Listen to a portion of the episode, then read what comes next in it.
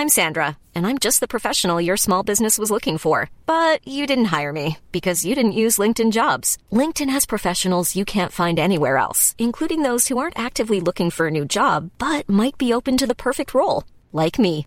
In a given month, over 70% of LinkedIn users don't visit other leading job sites. So if you're not looking on LinkedIn, you'll miss out on great candidates like Sandra. Start hiring professionals like a professional. Post your free job on linkedin.com/people today. Do you know a student getting ready to go to college? Or are you looking at going back to school yourself? The Woodward Hines Education Foundation and the Get to College program help more Mississippians get to and through college to get certificates and degrees that lead to meaningful employment. They offer free college planning advice, including hands on FAFSA completion assistance through in person or virtual appointments. Visit gettocollege.org to learn more.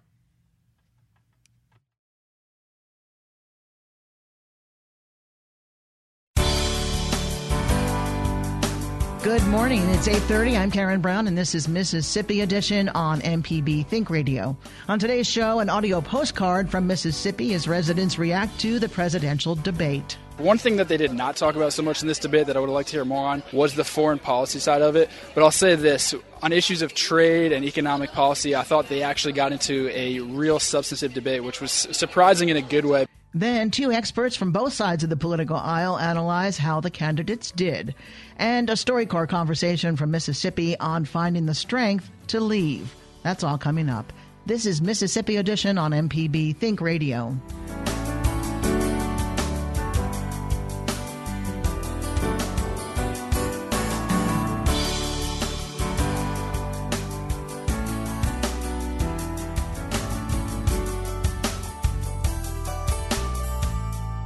Mississippians are reacting to last night's presidential debate. After Hillary Clinton and Donald Trump squared off, voters in the state digested what they were hearing and tried to decide who had won the debate.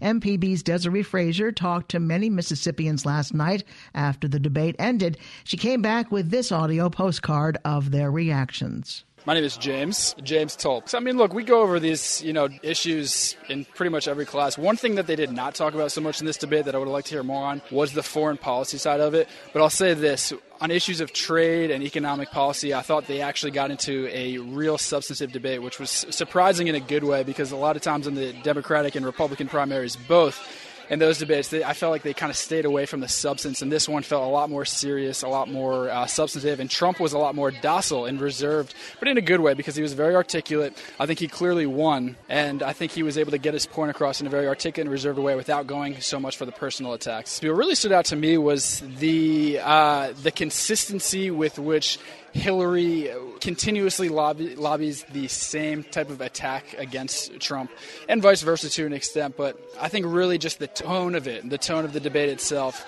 was a lot more uh, serious, professional, and it, you know it makes sense because of course we're in the we're in the big leagues now. It's no more primary. This is the real deal. Omar Peters. It kind of met my expectations. I expected Trump to do better than what people, political pundits, thought he was going to do. I thought he was going to be a little bit more docile. I thought he was going to be controlled tonight. I thought Mrs. Clinton, Mrs. Clinton, is an experienced debater. She is an experienced politician. She's an experienced activist. She knows how to deal with the media. She knows how to deal with herself on a stage. So I had high expectations for Mrs. Clinton.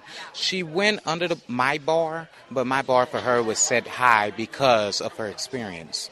I don't think we have a clear winner. I do see Clinton possibly getting a bump in the polls, but I think Trump did very fine for himself, and I think people are going to make a good look at Trump and see for themselves who really won this debate and who's going to win this election. I, but I do edge with Mrs. Clinton. Really don't think there was no clear winner.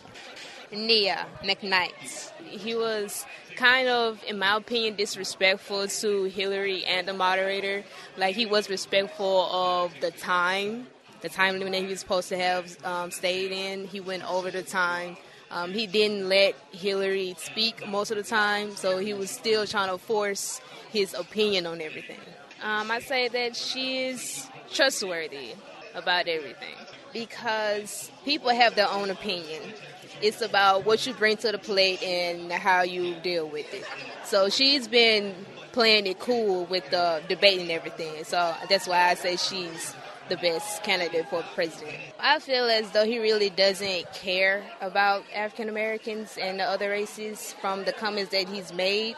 And I feel as though that Hillary really cares about us as being blacks and what we're going through in the world. Like what she said with the guns, like if if the person has like a mental problem or whatever, they don't need the guns at all. Just they're just helping us out.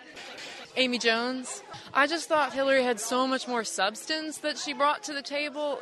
Trump, the only direct policies that I can think of that he mentioned were stop and frisk and lowering taxes on the wealthy. And other than that, it just seemed like noise.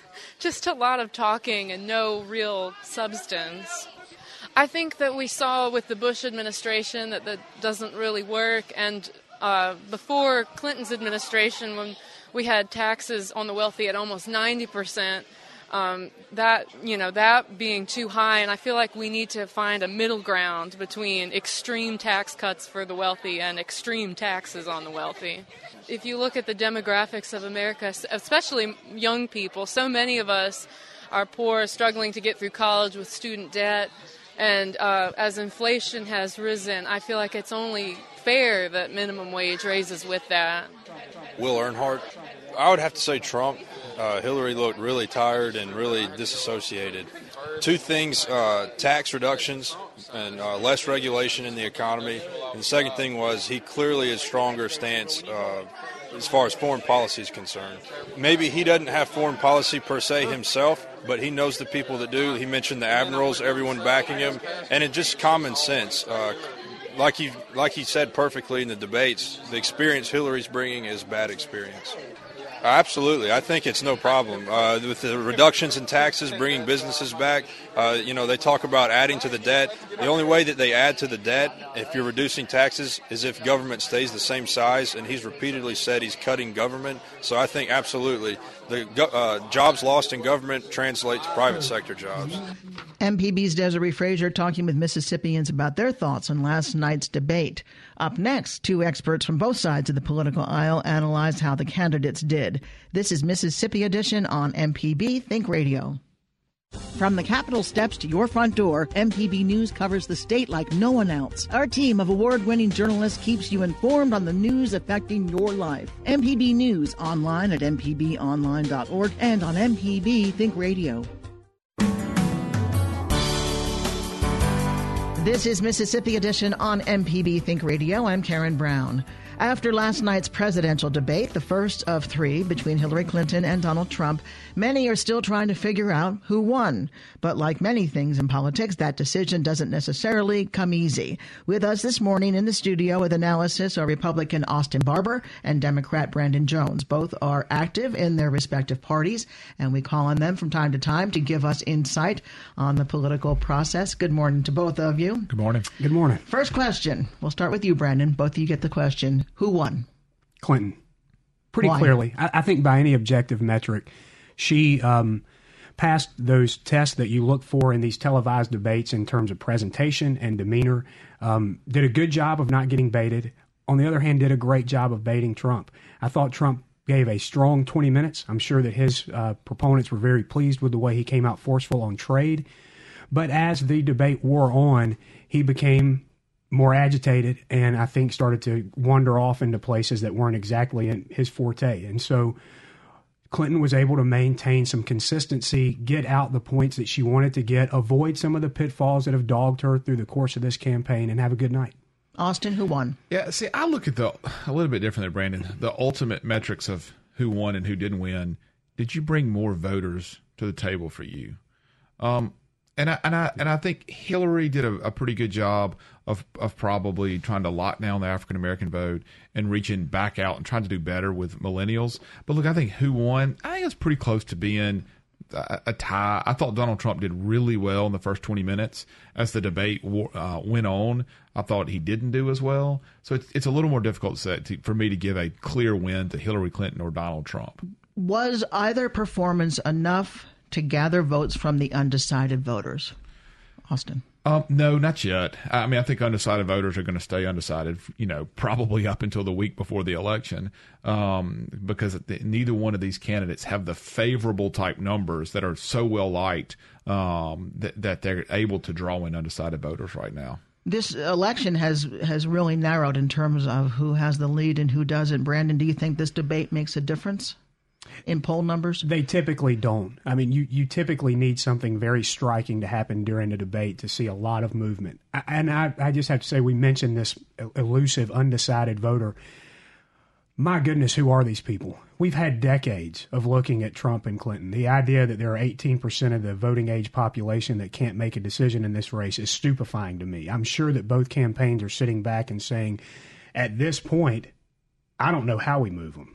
You know, I thought one of the things that Trump did very well last night was you mentioned we've had decades. He talked about Hillary Clinton's been in public office or had um, you know, a lot of Terrific. authority for, for, yeah. for 30 yeah. years. He did a really good job with that. One of the things that I was surprised that he did miss on, and I think it's because he just didn't prepare enough. I think he readily admitted he did not hit these core issues. He didn't bring up the Clinton Foundation. He didn't bring up the email uh, situation. He didn't bring up Benghazi, and he didn't bring up more of his core issue of we're going to fix the border, we're going to fix the immigration issue, and I'm going to build a wall. And I, and I, think he didn't do those because he was having, I thought Lester Holt had a pretty bad night. He was having to deal with his own issues with Lester Holt. But when you were a prepared candidate, you were able to pivot. What, what do you, to, go back to Lester Holt. What do you, what do you mean? I thought Lester Holt did not, I thought Lester Holt hit the two issues that Trump didn't want to talk about, which was um, Barack Obama's birth certificate and, um, what was the other issue? That tax returns and and tax returns. He did not go to Hillary on Benghazi. He did not go to Hillary on the on the Clinton Foundation.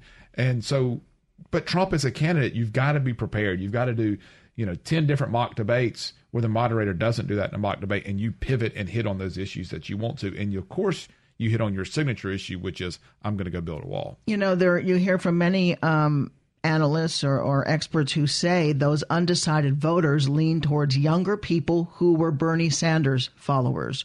And at this point, it's a matter of getting them to vote at all. Brandon, do you agree with that assessment? Yeah, there, there's probably a lot of truth to that. And and let's we have to be honest on both parties. These candidates have not set the room on fire, so to speak. I mean, they have they, we do not see the type of excitement that we've seen around certain campaigns. What you see this time around, a little bit more so than in the past, is more of a repulsion towards the other candidate. Then you see a you know, a propulsion towards your person. There are two other candidates uh, who we did not see last night, Jill Stein and Gary Johnson.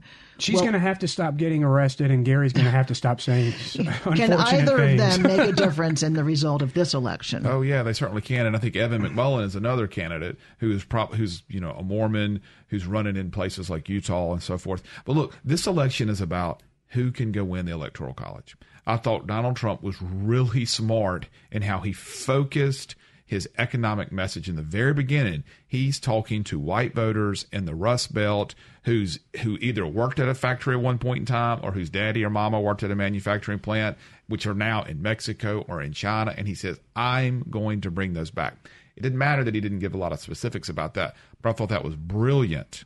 I, I, I, will give him that. It was brilliant that he's thinking Ohio, Ohio, Ohio. He's got to win Ohio to become president. He's got States. to. Karen, you mentioned the third party candidates. Colorado is going to be the place where they loom largest. Right now, they're getting about a 10% share of the vote. Um, that's enough to affect a state like Colorado. And that's, that is one of those states that we look at as being a state that Clinton has to have. Um, there's no question that trade was his strongest part of the night. There's no question that the 30 year in public service, what have you done, was a strong moment for him. Um, the thing that I would be concerned about if I was a Trump team moving forward, Austin, is those things that you mentioned. Uh, he didn't bring up Benghazi. He didn't stay on the emails. He brought it up shortly, but didn't stay on it. Um, and then there were some of these, the Clinton Foundation. I think the problem is going to be the same problem perhaps we saw with Obama in that first debate last time around, where you try to force those things in. And I don't know what it's going to look like optically for Donald Trump to be more aggressive than he was last night. I'm not sure that's going to be a winning move for him. Yeah, it's a, it's a tough situation. Look, here's the, the, the big takeaway is the, the, the race really didn't change a whole lot.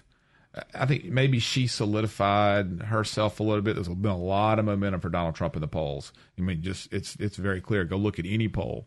Um, But I, I mean, I, I, don't. He certainly did not do anything to disqualify himself. She certainly did not do anything to to win the election last night. We've got two more debates. Uh, the second one will be very interesting. I think he will come after her a little bit more hot. Uh, out of the gate on the second one. So we'll see how she handles that. Focusing on Mississippi a little bit, uh, a lot of problems in Mississippi joblessness, low income, uh, native sons and daughters leaving for greener pastures. What was in that debate from either candidate for Mississippi voters? Brandon? You know, we have to confess that immigration moves the needle in Mississippi. And so Donald Trump's statements about borders and those statements that have made some of us kind of recoil have been very good for him in Mississippi. You heard some of these young students at Mississippi College talking about the things that move them. Clearly, Trump is somewhat custom made for this particular moment in Mississippi politics. And so, look, he's um, he's speaking and resonating with that population of Mississippi that wonders why we're not doing better economically and thinks it might have something to do with us keeping others out. Anything to add to that? Yeah, I don't think there was anything specific for a Mississippi voter to be affected more than a voter from Virginia or Vermont.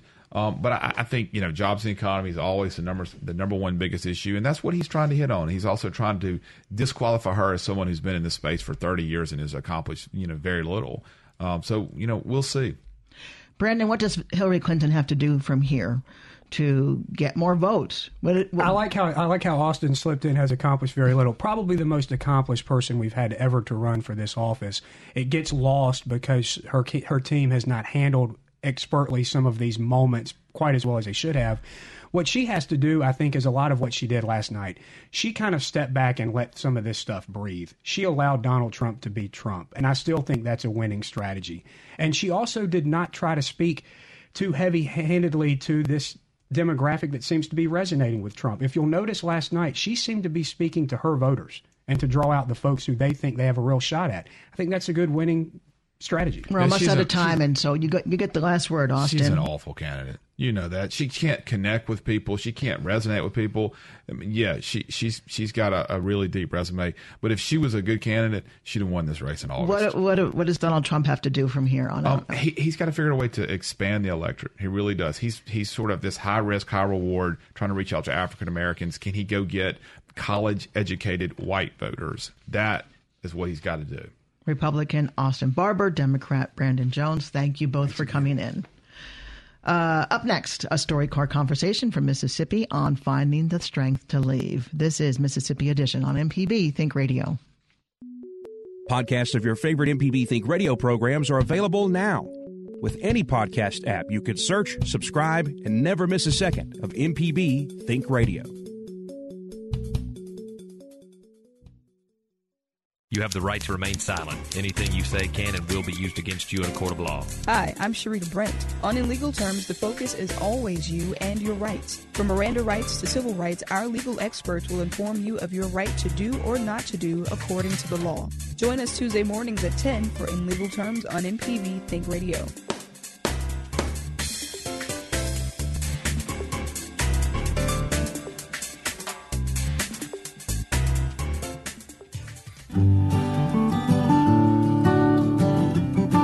When Mississippians enter the StoryCorps booth, sometimes the stories they have to share are difficult ones. That's the case here.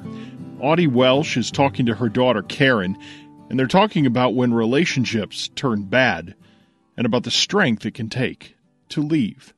I married Mark when I was 18 years old. I mm-hmm. met him. We, we dated actually for three years before we married. I met him at 14. 14? You yeah, never told we, me that. we dated. We dated for three years, and mm-hmm. uh, we got married, and my relationship with Mark was very, very good. I love Mark very much. Mm-hmm. But, you know, life, people change. We change. Mm-hmm. And um, came to a point where Mark was not good for me. Mark was very dominant.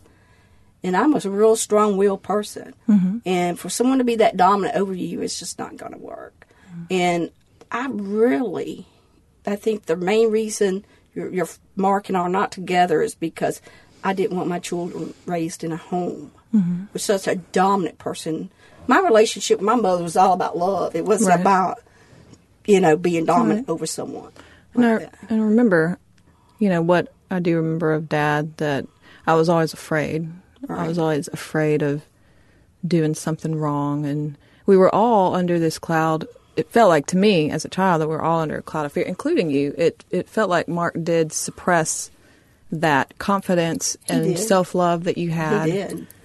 And you know that relationship was 13 years long. It was it was a long one. How did you manage to get through that time having somebody so Well, at the very beginning, it wasn't Mhm. like that. Right. But then when it turned to where the relationship was not good anymore, Mhm. I was never, ever going to live up to anything that he had set goals for me. Mhm. And I knew it would be like that with the children. I guess what really made me be able to walk out of that relationship because I didn't, I did not want my children to grow up in that atmosphere. Right. It was You know? poisonous. I don't know how much you know about how we felt, but it was poisonous. We were always afraid.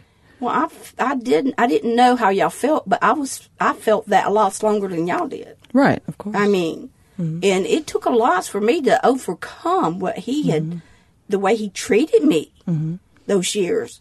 It's No. just by the grace of God.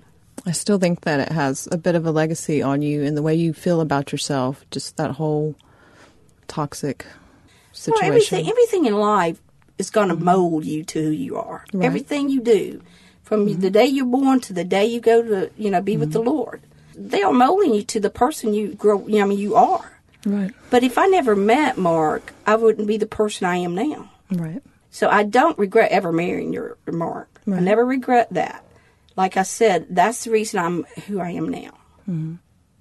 So let's see. Well, first of all, I just wanted to let you know that at, now that I'm a grown up, I just want to say I really respect the strength that you found to leave Mark because I know after having my own child and being in my own toxic relationship that um, it takes a lot of strength when you have three children and not a lot of education to walk away from that, not knowing how you're going to take care of your kids. So I just want you to know that I really admire that strength, and I hope that I have well, the same Well, you know, strength comes from how you're raised. I mean, when I Mm-hmm. was my mother, I never felt insecurity. I never felt. Mm-hmm. I knew that nothing was ever going to happen to me because she was there. She was my secure. Mm-hmm. She was my security. And then I had that in me, and then your dad just, just kind of tore that down. You did. But it is still within. It was still within me. Mhm. And that's one thing I I know that I've instilled within my children is that you go after your dreams. Mhm. You succeed at them. Mhm. And the great greatest thing that I could really pass on to my children is love. Right. You know, the love, unconditional love, family love, just love. Mhm. But you got to go after your dreams. If you don't, you you you hadn't reached for anything. You know. To hear more of our conversations from the StoryCorps Mobile Tour, go to mpbonline.org. The StoryCorps Mobile Tour visited Mississippi through a partnership with the Mississippi Humanities Council, the MPB Foundation, and Mississippi Public Broadcasting. Your home for the arts and music is MPB Music Radio. From classical to bluegrass and everything in between, MPB Music Radio has a sound for every ear. For information on where to find MPB Music Radio, visit mpbonline.org. This is Mississippi Edition on MPB Think Radio.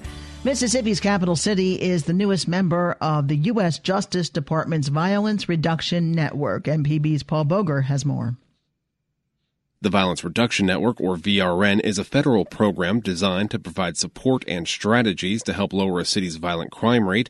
The initiative teams local law enforcement up with the Department of Justice resources like the FBI, the U.S. Marshal Service, and the Drug Enforcement Administration to provide training and assistance tailored to each city's specific needs. In a statement, Jackson Mayor Tony Yarber says, quote, Joining the VRN will support our efforts to continue to reduce crime numbers and strengthen our community alliances by utilizing proven best practices. End quote. In all, 14 cities, including Jackson, are participating in the program. All of them have crime rates higher than the national average. Paul Boger, MPB News.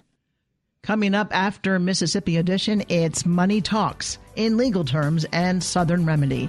And remember, if you want to catch the show outside the broadcast, just search for Mississippi Edition in your favorite podcasting app and listen whenever you like. It's easy. I'm Karen Brown. Join us again tomorrow morning at 8:30 for the next Mississippi Edition, only on MPB Think Radio.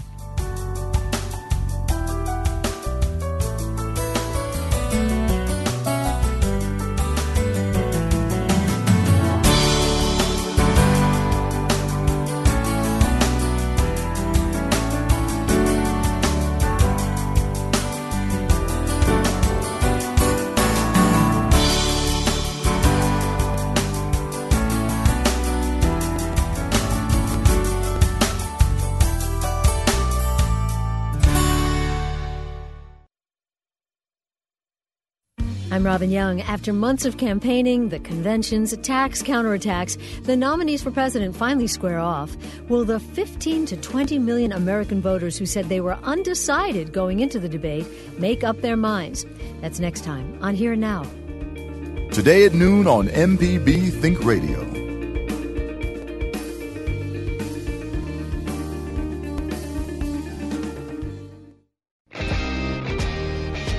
It's Marketplace Tech